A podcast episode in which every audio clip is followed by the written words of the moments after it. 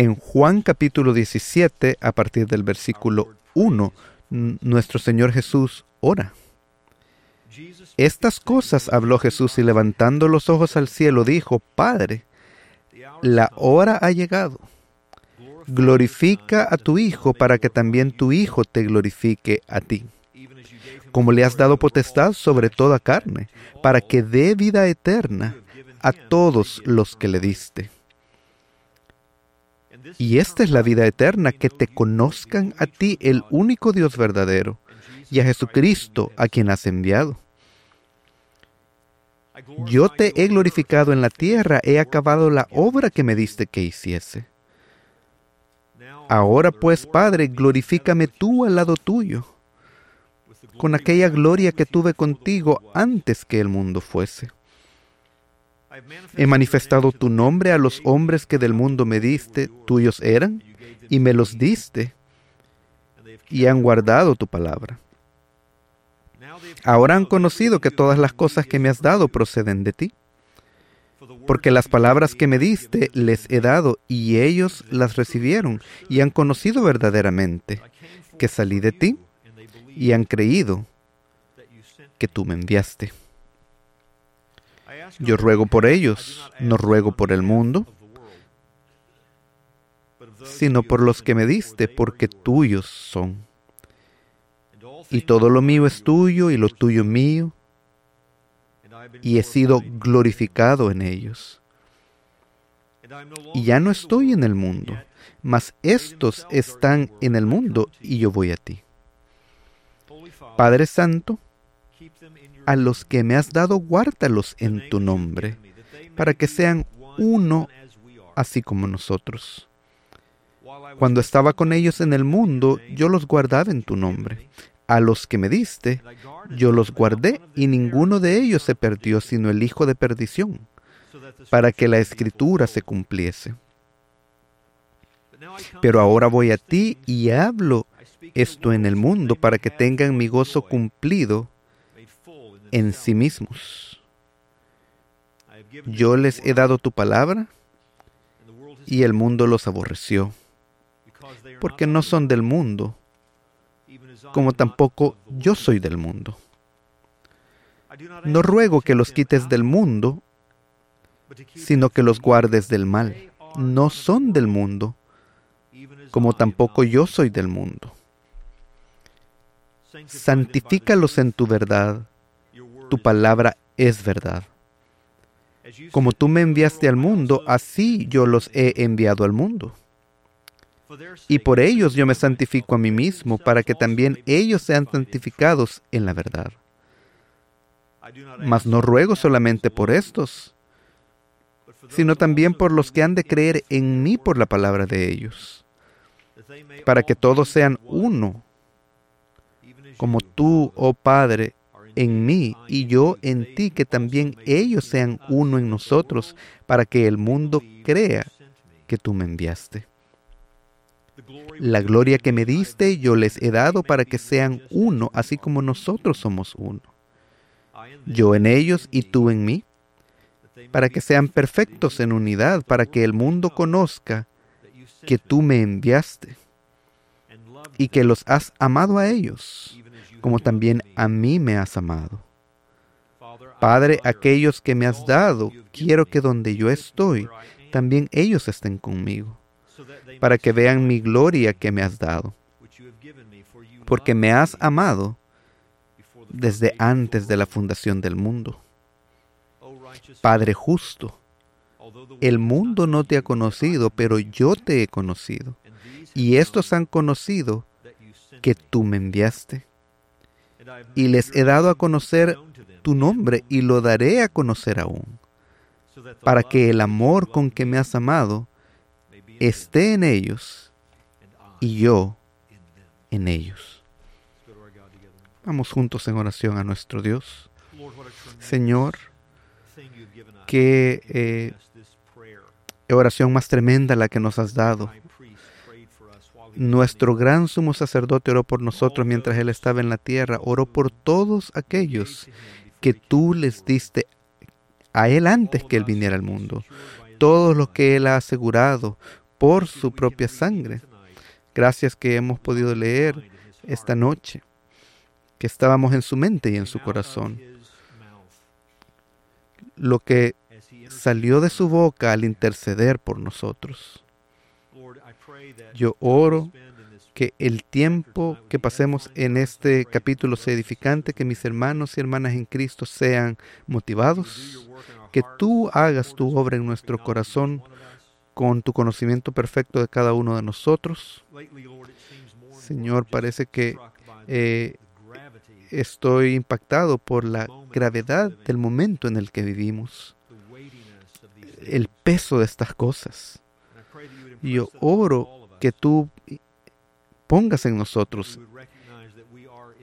esto reconociendo que estamos cerca del regreso de tu Hijo y que nosotros vivamos nuestra vida a la luz de ese día, aún mientras vivimos en este mundo. Bendice estas cosas, lo pedimos en el nombre de Jesús. Amén. Para alguien que no estuvo con nosotros esta mañana, quiero brevemente repasar lo que estamos haciendo en Juan capítulo 17. Yo no tengo el tiempo para examinar el, pasaje versículo por versículo en un sermón o, en dos. Lo que hicimos entonces fue ver una panorámica de este capítulo pensando que Jesús vino a este mundo para guardar a su iglesia, asegurar a su iglesia. hicimos cuatro observaciones de este capítulo que hace este punto vimos que el Padre le ha dado un pueblo a su Hijo. Jesús dice esto en cinco, cinco veces explícitamente en estos 26 versículos, pero al contar los pronombres se menciona eso 49 veces, estos hombres que creyeron en Él, pero también aquellos en los que estamos contados nosotros, los que íbamos a creer por el testimonio de ellos. A través de la predicación del Evangelio, a través de las edades, nosotros estábamos en su mente cuando Jesús hizo esta oración. Así que es claro que hay un pueblo dado al Hijo por el Padre. Y luego hay una, una pregunta de cuándo le dio este pueblo al Hijo el Padre. Y el Padre amado al Hijo y dice que el Padre ha amado al Hijo desde antes de que el mundo iniciara, desde antes de la fundación del mundo. Somos un pueblo dado al Hijo por el Padre aún antes de que el mundo fuera creado. Esto está acorde con lo que la Biblia revela en general. Fuimos escogidos en Cristo antes de la fundación del mundo. Así que cuando Cristo vino al mundo, vino al mundo como un representante.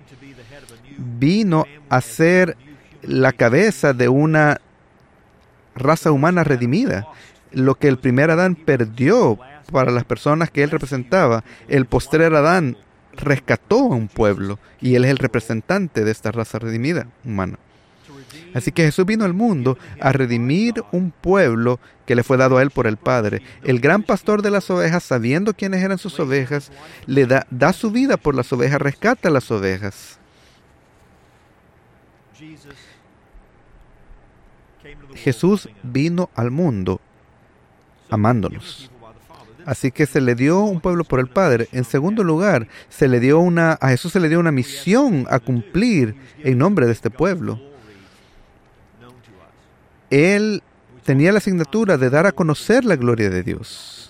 Y esto se refiere al nombre de Dios, al carácter de Dios, la verdad de quién Él es. Jesús vino a dar a conocer a Dios a nosotros. Lo dice en el versículo 6. He manifestado tu nombre a los hombres que del mundo me diste. Tuyos eran y me los diste y han guardado tu palabra.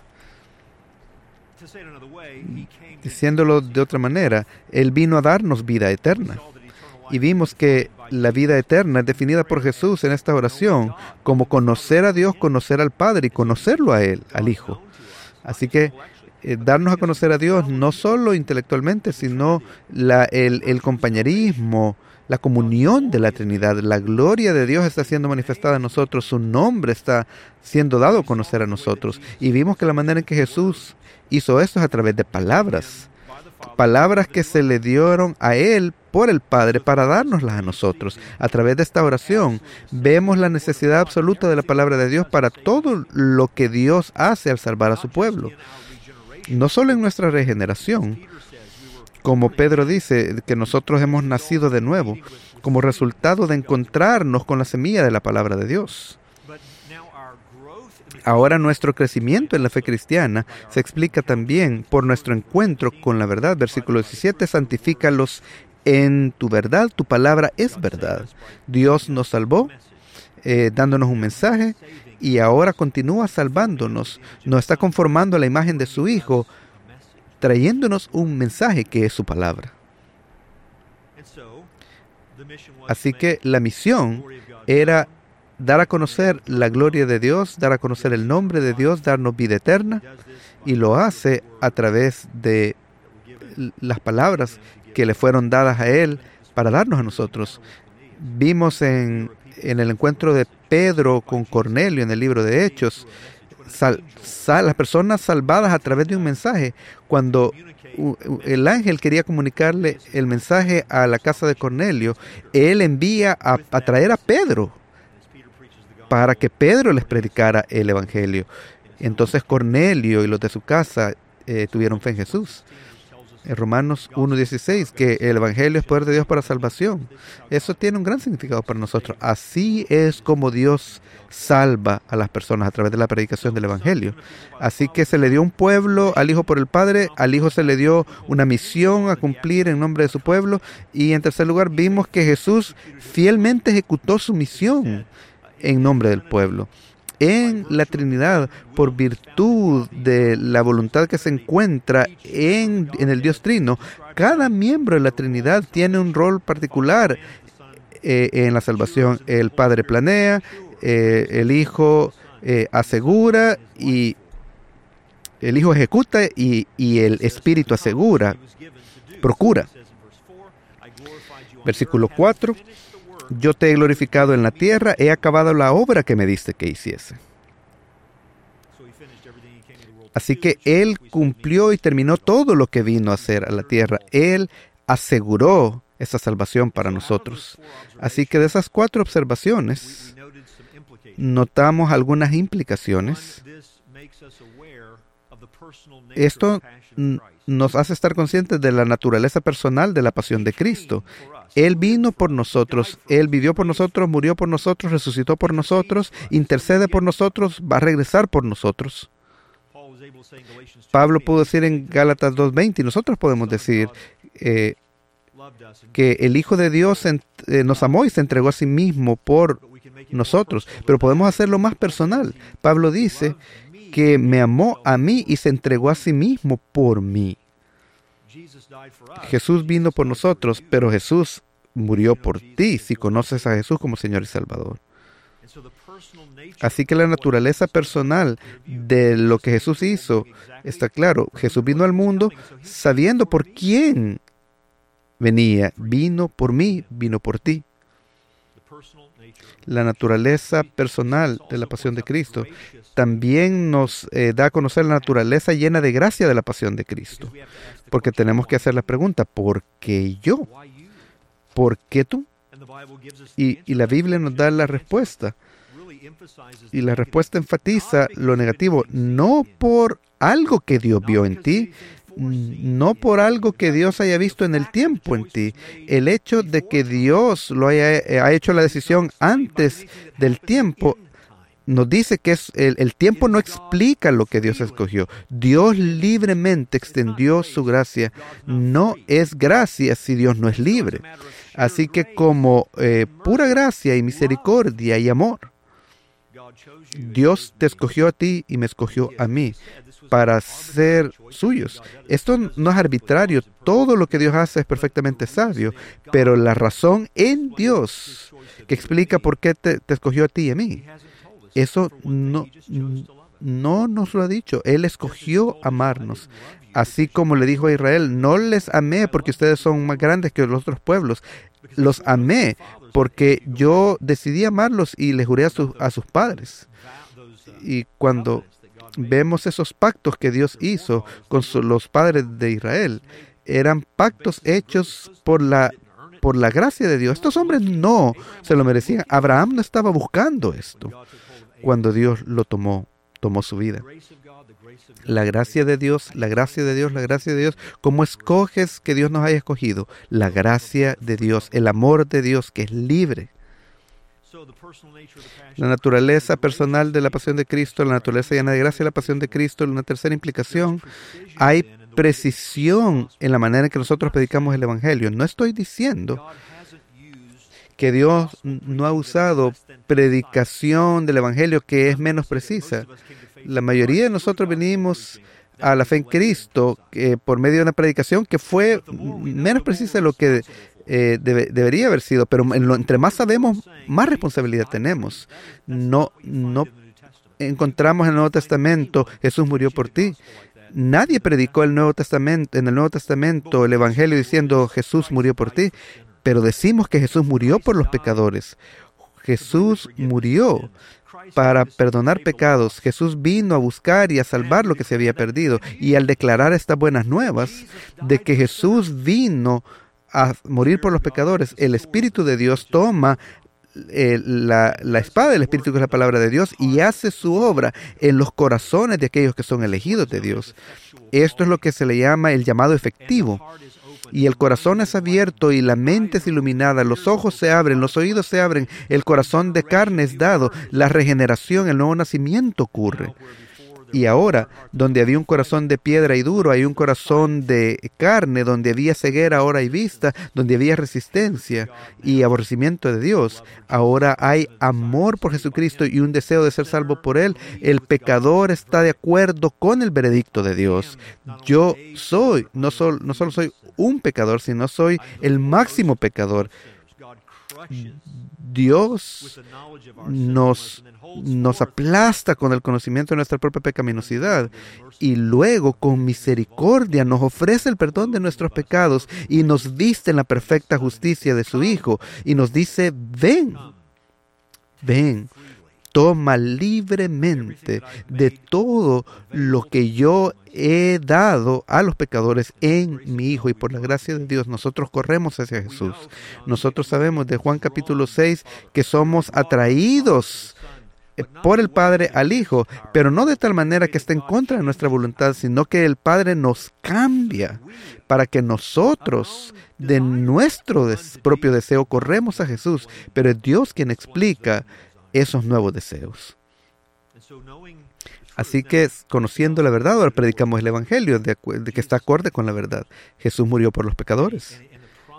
Y la promesa del Evangelio es que si tú crees en Jesucristo serás salvo te volverás tú de tus pecados y, creer en, y creerás en el Hijo de Dios. Verás tú al único Salvador que Dios ha dado entre los hombres. Nosotros sabemos que los, que los únicos que escucharán ese mensaje y lo creerán y responderán son aquellos que Dios haya obrado en su corazón, les dé lo que ellos nunca hubieran tenido por sí mismos. Les da una fe penitente. Dios salva a los pecadores. Amén. Así que esto es lo que cubrimos esta mañana. Ahora tengo un punto más y eso es a lo que llegamos esta noche. Conociendo estas cosas, al, al, examinar este capítulo, reconocemos las riquezas que Cristo se hizo pobre para que eh, eh, para comunicarlas a nosotros. Cristo escogió la pobreza escogió, escogido por su Padre, pero Él lo escoge Él mismo. Una voluntad en Dios. El Padre, la voluntad del Padre no está, eh, no tiene diferencia con la voluntad del Hijo, con la voluntad del Espíritu. Lo que el Padre ha escogido, el Hijo escoge hacer, y lo que escogió hacer fue empobrecerse para enriquecernos. Vamos a 2 Corintios capítulo 8. Veamos lo que el apóstol Pablo dice en el versículo 9, 2 Corintios 8, 9. Esto, esto es eh, un contexto donde está eh, eh, Pablo exhortando a, los corintios a dar financieramente. Versículo 7, por tanto, como en todo abundáis en fe, en palabra, en ciencia, en toda solicitud y en vuestro amor para con nosotros, abundad también esta gracia. Que tomaran parte de esta ofrenda para los santos en Jerusalén. No hablo como quien manda, sino para poner a prueba por medio de la diligencia de otros también la sinceridad del amor vuestro. Versículo 9. Ahora los motiva a la luz de su propia historia. Su propia salvación, versículo 9, porque ya conocéis la gracia de nuestro Señor Jesucristo, que por amor a vosotros se hizo pobre siendo rico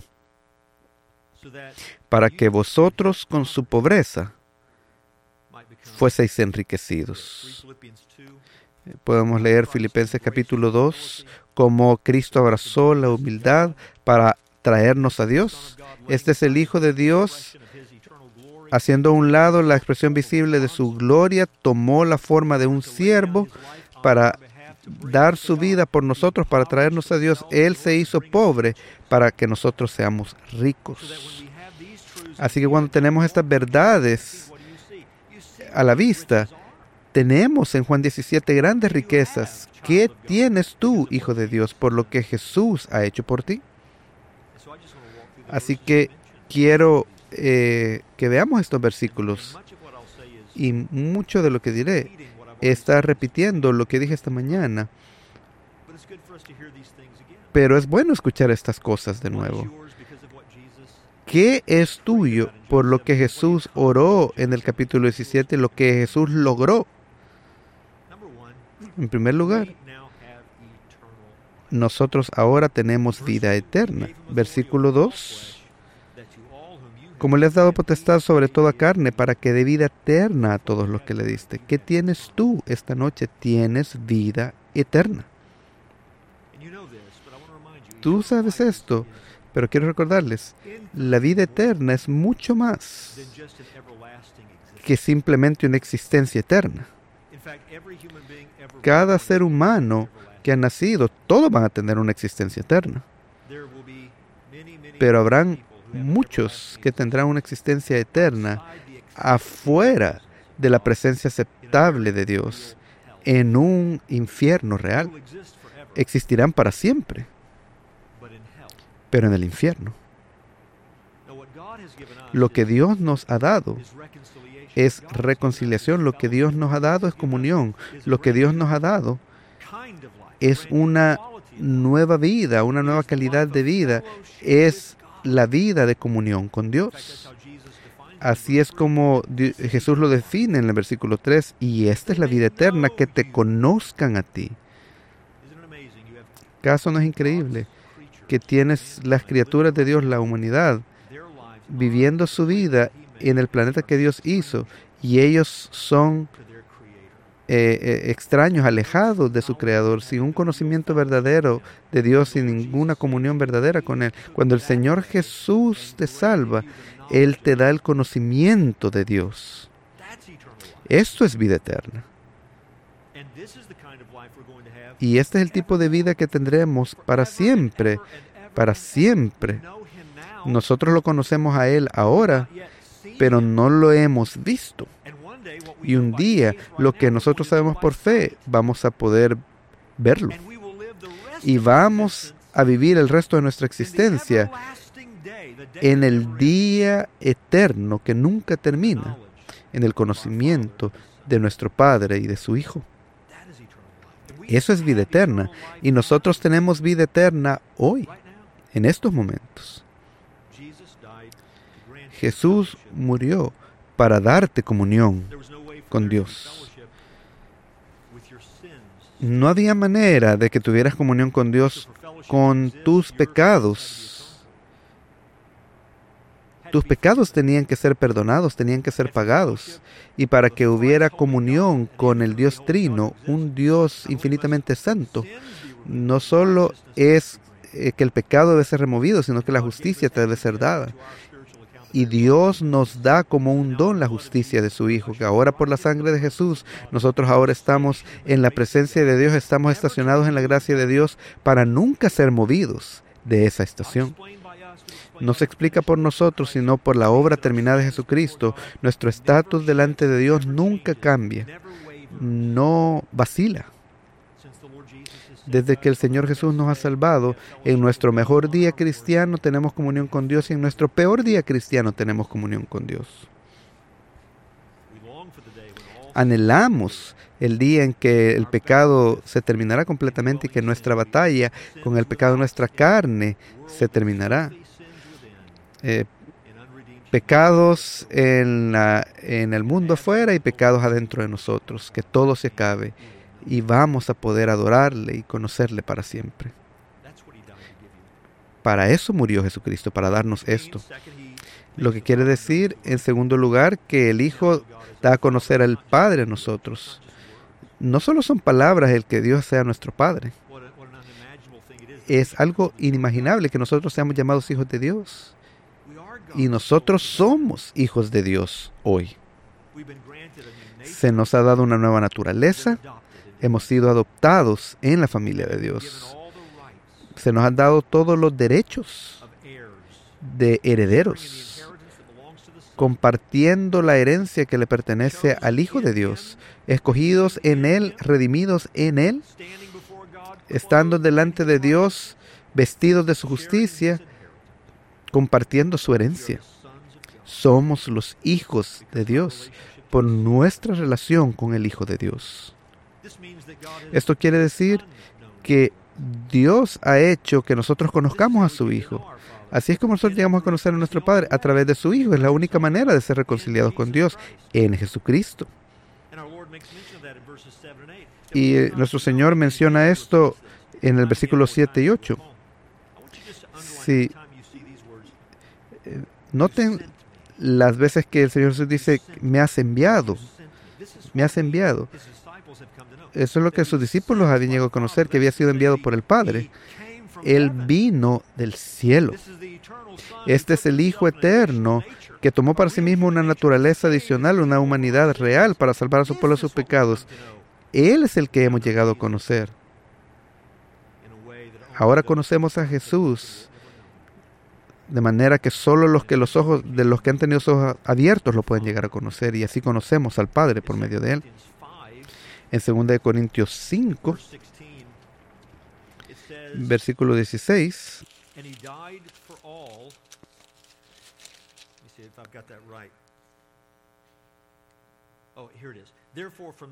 de manera que nosotros de aquí en adelante a nadie conocemos según la carne. Y aun si a Cristo conocimos según la carne, ya no lo conocemos así. Lo que Pablo está diciendo en ese versículo, 2 Corintios 5, 16, es que ahora vemos al mundo de una manera diferente. Ya no vemos a las personas de la manera que lo veíamos antes que el Señor nos salvara. Ahora vemos un hermano o una hermana en Cristo o alguien que necesita ser reconciliado con Dios. Ahora vemos al mundo y vemos a personas que estarán en el cielo o en el infierno. Antes no pensábamos de esa manera, antes que el Señor nos salvara. Pero ¿qué más ha cambiado? Dice, y aun si a Cristo conocimos según la carne, ya no lo conocemos así. La razón por la que nuestro punto de vista de la humanidad ha cambiado, pues porque nuestro punto de vista de Jesús ha cambiado para siempre. Escuchábamos de Jesús antes, quizás. Quizás veíamos películas acerca de Jesús. O alguien nos dio una Biblia, pero no conocíamos a Jesús. Nosotros no sabíamos quién era. Cuando el Señor nos salvó, Él abrió nuestros ojos para ver quién era Jesús realmente. Según el Corintios capítulo 4, Versículo 3. Pero si nuestro evangelio está aún encubierto, entre los que se pierden está encubierto, en los cuales el Dios de este siglo cegó el entendimiento de los incrédulos, para que no les resplandezca la luz del evangelio. Qué tremenda descripción del evangelio. La luz del evangelio de la gloria de Cristo el Evangelio que predicamos es un mensaje de gloria. Es eh, dejar al descubierto la verdadera persona y naturaleza y atributos y carácter de Jesús. Y es luz. Y el demonio está cegando mentes a esa luz.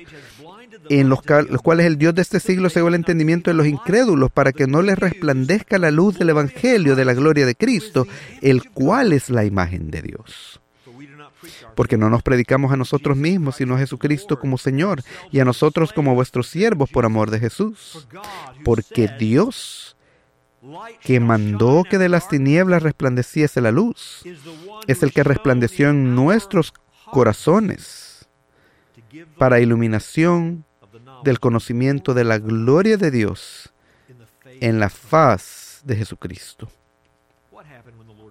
¿Qué pasó cuando el Señor te salvó a ti y a mí? Así como habló y el mundo fue creado, así como la creación comenzó y hubo luz, así la nueva creación comenzó cuando Dios nos dijo, sea la luz, y en tu corazón la luz de Dios brilló y te dio a ti conocimiento de quién es Jesús y tú llegaste a conocer a su Hijo de una manera salvífica y entonces llegaste a conocer a Dios como tu Padre. Vamos de regreso a Juan 17. Esto es lo que Jesús, por lo que Jesús se hizo pobre, para darnos vida eterna, para que conozcamos a Dios como nuestro Padre, para que conozcamos a Jesús como Señor y como el Hijo de Dios, y por nosotros eh, Jesús intercede. Este es el versículo 9 cuando nos dice que está orando por nosotros. Yo ruego por ellos, no ruego por el mundo, sino por, por nosotros, por los que fueron dados a Él por su Padre antes de que el mundo fuera creado. Jesús intercede por nosotros como su pueblo. Él intercede en estos momentos. ¿Qué es lo que el Señor está haciendo en estos momentos en el cielo? Está intercediendo a la diestra de la majestad. Romanos 8:31. ¿Qué pues diremos a esto? Si Dios es por nosotros, ¿quién contra nosotros? El que no escatimone a su propio Hijo, sino que lo entregó por todos nosotros, ¿cómo no nos dará también con Él todas las cosas? ¿Qué es lo que Dios te ha dado en su Hijo? Todo. Si Él te ha dado a su Hijo, ¿qué va a escatimar? ¿Quién acusará a los escogidos de Dios? Dios es el que justifica. ¿Quién es el que condenará? Cristo es el que murió. Más aún el que también resucitó, el que además está a la diestra de Dios, el que también intercede por nosotros. Es algo increíble cómo Dios nos sostiene. Aún hoy, cuando no sabemos cómo orar, el Espíritu de Dios intercede por nosotros con gemidos indecibles. Dios, el Espíritu de Dios, intercede por ti cuando tú no sabes cómo orar. Y cuando el Espíritu de Dios, la manera en que, que yo lo puedo imaginar como editando mi oración, no, no, es así. No, diciendo, no esto, sino lo otro. No ores por esto, sino por esto. Eh, no solo el Espíritu intercede por mí, sino que el Hijo de Dios intercede por mí a la diestra del Padre. ¿Qué tan seguros estamos cuando Dios intercede por nosotros? Hebreos 7:25 dice lo mismo. Y hay muchos versículos que podemos hablar de esto. ¿Qué nos da el Hijo de Dios? Nos da seguridad intercediendo por nosotros. Dice en el versículo 11 de Juan 17, le pide al Padre que nos guarde. Nota que él mientras estaba en la tierra, él guardaba a sus hombres y le pide entonces al Padre que, que, guarde sus hombres. El Espíritu de Dios ha sido dado a nosotros por, como un don y es el sello, es, es eh, las arras el Espíritu de Dios se va a asegurar que lleguemos a casa. No hemos sido dejados como huérfanos. Tenemos un ayudador. Jesús está con nosotros, representado en la persona del Espíritu Santo. Que dice el Señor en el versículo 26, y les he dado a conocer tu nombre y lo daré a conocer aún, para que el amor con que me has amado esté en ellos y yo en ellos. Cristo en ti, en la esperanza de gloria. ¿Y cómo es que Cristo está en ti? En la persona del, del Consolador en la persona del Espíritu Santo. Él representa la presencia de Cristo en la vida del pueblo de Dios. Así que estamos seguros. El Padre nos guarda por el poder del Espíritu como respuesta a la oración del Hijo de Dios a nuestro favor. Y lo que todo esto quiere decir es que Jesús se hizo pobre para darte a ti las riquezas del gozo. Versículo 13. Pero ahora voy a ti y hablo esto en el mundo para que tengan mi gozo cumplido en sí mismos. No solo un pequeño gozo, sino gozo cumplido en nuestras vidas, en nosotros mismos. El, el siervo sufriente el, hombre de muchas penalidades, de muchas dificultades, se hizo pobre, experimentó todas, todas estas dificultades para que nosotros tengamos gozo y nuestro gozo sea cumplido. El peor día que tú tengas como cristiano es mejor que el mejor día que tú tuviste como inconverso. No importa qué es lo que tú estés viviendo o cuán difícil sea no importa si, si, te está eh, aplastando, pero es momentáneo. Y es leve comparado con el peso de gloria que será revelado. Hermano o hermana, esto es razón para tener gozo. Aún en tus lágrimas tú puedes tener gozo. Aún en tus tristezas puedes tener un sentido de gozo y de consuelo. Porque no estás solo. Tú estás en las manos del Hijo y las manos del Padre. Y nadie puede arrebatarte de esa mano. Vamos a ver el próximo domingo en Mateo 18. El Señor te defiende, tu Señor te defiende con celo. Se identifica tanto contigo que si alguien daña a, a, un hijo de Dios, sería mejor que una piedra se le colgara en el cuello y se le tirara al mar y se ahogara que dañar a un hijo de Dios. Eso debería hacernos pausar, tomar pausa y ver cómo tratamos nosotros a los hijos de Dios. Él murió, Él sufrió para darte gozo. Luego en el versículo 14, yo les he dado tu palabra y el mundo los aborreció, porque no son del mundo como tampoco yo soy del mundo. te ha dado gozo aún frente al aborrecimiento y te ha dado la razón por la que eres aborrecido. Es curioso, ¿no lo es? ¿Por qué es que a los cristianos se les aborrece? De todas las cosas que tú pudieras despreciar en este mundo, ¿por qué este mundo desprecia la iglesia? Jesús nos dice por qué. Porque no pertenecemos a este mundo. Él nos ha cambiado de tal manera que ya no encajamos, ya no pertenecemos. Estamos tan identificados con Él que así como Él no es de este mundo, Él no es de este mundo y nosotros no somos de este mundo. Lo repite el versículo 14, yo les he dado tu palabra y el mundo los aborreció porque no son del mundo como tampoco yo soy del mundo. Versículo 16, no son del mundo como tampoco yo soy del mundo. Pero en medio de este mundo, Él ora que no seamos quitados del mundo, sino que seamos guardados del malvado. Versículo 15, no ruego que los quites del mundo, sino que los guardes del mal.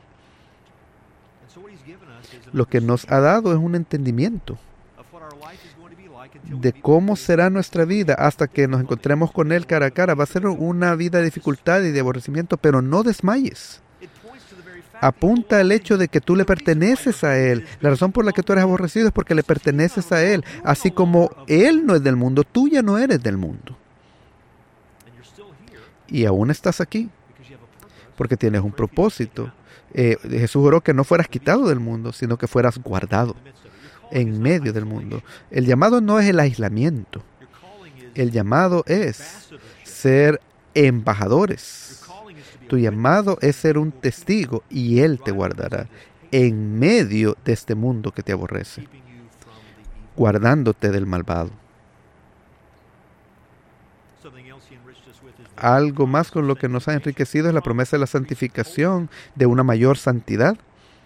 Versículo 17, santifícalos en tu verdad, tu palabra es verdad. Incluye el versículo 19 también, porque creo que ambos aspectos de la santificación eh, podemos ver aquí, y por ello yo me santifico a mí mismo. Jesús entregándose completamente a su asignatura, a su Padre, eh, entregándose completamente a su misión, de tal manera que también ellos sean santificados en la verdad, nosotros seamos santificados en la verdad, separados para Dios, completamente comprometidos a Dios. Y esto es lo que Dios hace cuando nos salva, nos transfiere del dominio de las tinieblas al reino de su amado Hijo. Ahora le pertenecemos a Dios. Ya no somos del mundo, sino que le pertenecemos a Dios. Y ahora al vivir en este mundo, aunque tenemos un verdadero enemigo, Cristo oró y él, y él respondido que tú y yo seamos santificados a través del ministerio de la palabra de Dios, que nosotros tengamos más y más similitud a nuestro Señor, que tengamos más y más santidad estar separados más y más para Dios. Y Jesús está haciendo esto por la obra del Espíritu con la palabra de Dios. Lejos de quitarnos del mundo, nos envía al mundo, versículo 18. Como tú me enviaste al mundo, así yo los he enviado al mundo. Parte de tus riquezas es la responsabilidad de ser un testigo para Jesucristo mientras tú estés en esta tierra. Tomar su palabra a un mundo necesitado. Y Él ora por todas estas cosas de manera que nos incluye a todos nosotros y, y, todos los que crean en Él por medio de la palabra. Versículo 20, más no ruego solamente por esto, sino también por los que han de creer en mí por la palabra de ellos, para que todos sean uno como tú, oh Padre, en mí y yo en ti, que también ellos sean uno en nosotros para que el mundo crea que tú me enviaste. La obra salvadora que yo hago en este pueblo será un testimonio al mundo de quién soy yo, dice el Señor Jesús. La oración por unidad, que es, que es repetida eh, muchas veces cuando la gente exhorta a la iglesia, todos seamos uno. Porque si estamos unificados, el mundo sabrá que Jesús es el Señor. Eso no es por lo que está orando el Señor Jesús. Por lo que está orando ha sido respondido. Nosotros somos uno. Nosotros debemos vivir de, de manera que reflejemos quiénes somos. Y cada persona en este salón que ha querido al Señor Jesús como Señor y Salvador, tú y yo hemos sido unidos en comunión a través de la salvación con nuestro Padre, con nuestro Salvador, por el Espíritu, con cada uno de nosotros. Esta es una realidad. No es algo que está esperando que nosotros seamos obedientes. Es algo que Cristo hizo por su obra salvadora y ahora debemos vivir a la luz de esa unidad, que es un tema de obediencia. Pero la unidad en sí mismo es algo que Jesús hizo. Dios lo ha hecho. Nosotros somos uno. Y porque Él nos ha hecho nuevas personas compartiendo la misma vida, reflejando esa gloria que se nos ha dado, como dice el versículo 22, el mundo puede ver la obra salvadora que Dios ha hecho en su pueblo, que dice algo acerca de Cristo mismo las riquezas de gloria, versículo 22. La gloria que me diste yo les he dado para que sean uno, así como nosotros somos uno. Hablamos de eso esta mañana. ¿Cómo es que este concepto de gloria tiene que ver con revelación, la manifestación de verdad? El Padre asigna al Hijo la responsabilidad de que su gloria sea dada a conocer Cristo salva a un pueblo y nos da ahora a nosotros la responsabilidad de dar a conocer su gloria. Y la manera en que esta gloria se da a conocer es a través de la palabra de Dios que predicamos y enseñamos. Qué privilegio. Y luego dice en el versículo 23 que Él quiere que nosotros sepamos cuánto somos amados y que el mundo sepa, yo en ellos y tú en mí, para que sean perfectos en unidad, para que el mundo conozca que tú me enviaste y que los has amado a ellos como también a mí me has amado. Vimos esta mañana, él eh, responde la pregunta qué quiere decir con esto en el siguiente versículo. Padre, aquellos que me has dado, quiero que donde yo estoy, también ellos estén conmigo, porque me has amado de antes de la fundación del mundo. Él quiere que el mundo sepa que hemos sido amados. Y el mundo lo sabe. Esto explica, como dijo, por qué es que el mundo te aborrece, porque no eres del mundo. ¿Por qué es que el mundo te aborrece? Porque Dios te ha amado. Porque has sido amado por el Hijo. Y aunque el mundo no lo diría en esos términos, no puede ni siquiera explicar su hostilidad a ti. La presencia de la hostilidad en contra tuya testifica de su conocimiento de que tú eres diferente. Hay algo en ti que el ser humano no regenerado desprecia, que debe motivarte, que es un gran privilegio sufrir por Cristo. ¿Cuál es nuestra actitud según Santiago? El libro de Santiago, gozo. ¿Qué testimonio a la realidad de lo que Dios ha hecho en tu vida? De que tú no encajas en un mundo que aborrece a Dios y que necesita a Cristo. Y las riquezas de la seguridad de que tú estarás en el cielo. Versículo 24, Padre, aquellos que me has dado, quiero que donde yo estoy, también ellos estén conmigo. Cristo ya viéndose a sí mismo en el cielo, la ascensión, la glorificación, está orando el versículo 24 que todos estemos con Él, donde Él esté, para que vean mi gloria que me has dado, porque me has amado desde antes de la fundación del mundo. Esta es la gloria que él tenía antes de que el mundo fuera hecho. Poniendo a un lado la visión expresiva, eh, la, la, visión expresamente visible de su gloria, se, se hizo a un lado y él se empobreció, oró por nosotros, sus oraciones son respondidas y él ahora quiere que nosotros estemos donde él esté en su gloria. Hay una gran riqueza que cuando saber que cuando tú cierras tus ojos en la muerte estarás en casa, en la presencia de Cristo, en los brazos de Dios, en casa, con una visión de gloria. Riquezas. Lo que quiere decir, versículo 26, nosotros vivimos nuestra vida con el conocimiento del amor de Dios y les he dado a conocer tu nombre y lo daré a conocer aún. Este conocimiento mayor para que el amor con que me has amado esté en ellos. ¿Qué es lo que Dios ha hecho según el, el libro de Romanos? Él ha dado, ha derramado de su amor por el Espíritu Santo. Cuando nos encontramos con Cristo, nos encontramos con el amor de Dios por primera vez. Este mundo conoce un cierto tipo de amor, pero no es el amor de Dios. Es un amor que es simplemente humano, que tiene una, una semejanza vaga de eh, el, amor verdadero. Pero lo que tú y yo sabemos es el verdadero y puro amor del Dios Todopoderoso y que ahora reside en nosotros.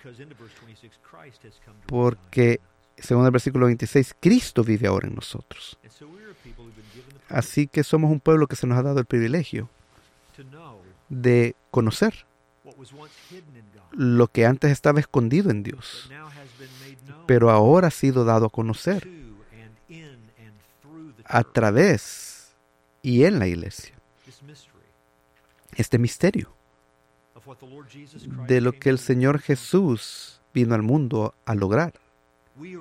Nosotros somos un pueblo dado al Hijo por el Padre. Somos un pueblo rescatado por el Hijo de Dios al cumplir su misión. Somos un pueblo seguros en el Hijo porque Él ha asegurado por nosotros todo lo que fue ordenado. Somos un pueblo que hemos sido enriquecidos a través de su pobreza.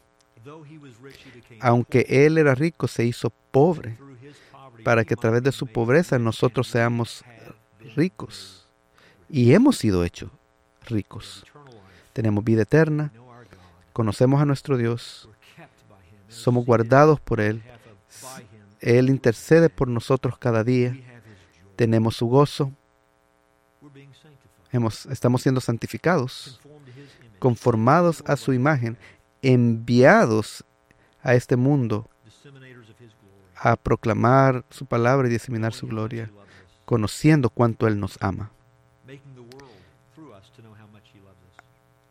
Haciéndole ver a este mundo cuánto Él nos ha amado, Él ha derramado de su amor en nuestros corazones.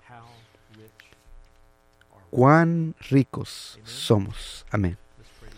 Oremos juntos, Padre Celestial, gracias por este capítulo glorioso y por todas las cosas por las cuales tú motivas el corazón de tu pueblo. Has hecho estas cosas por nosotros, sino que nos has dado a conocer estas cosas. Que nosotros podamos meditar en ellas profundamente y poderlas apreciar. ¿Cuál es nuestra posición? No porque nosotros nos lo merezcamos, no porque nos lo hayamos ganado, sino porque tú nos has amado, porque tú decidiste amarnos. Y nosotros somos humillados por esto y asombrados por esto. Pero tenemos gozo y descansamos en ello. Y te adoramos por esto. Y te damos la alabanza y la gloria en el nombre de Jesús. Amén.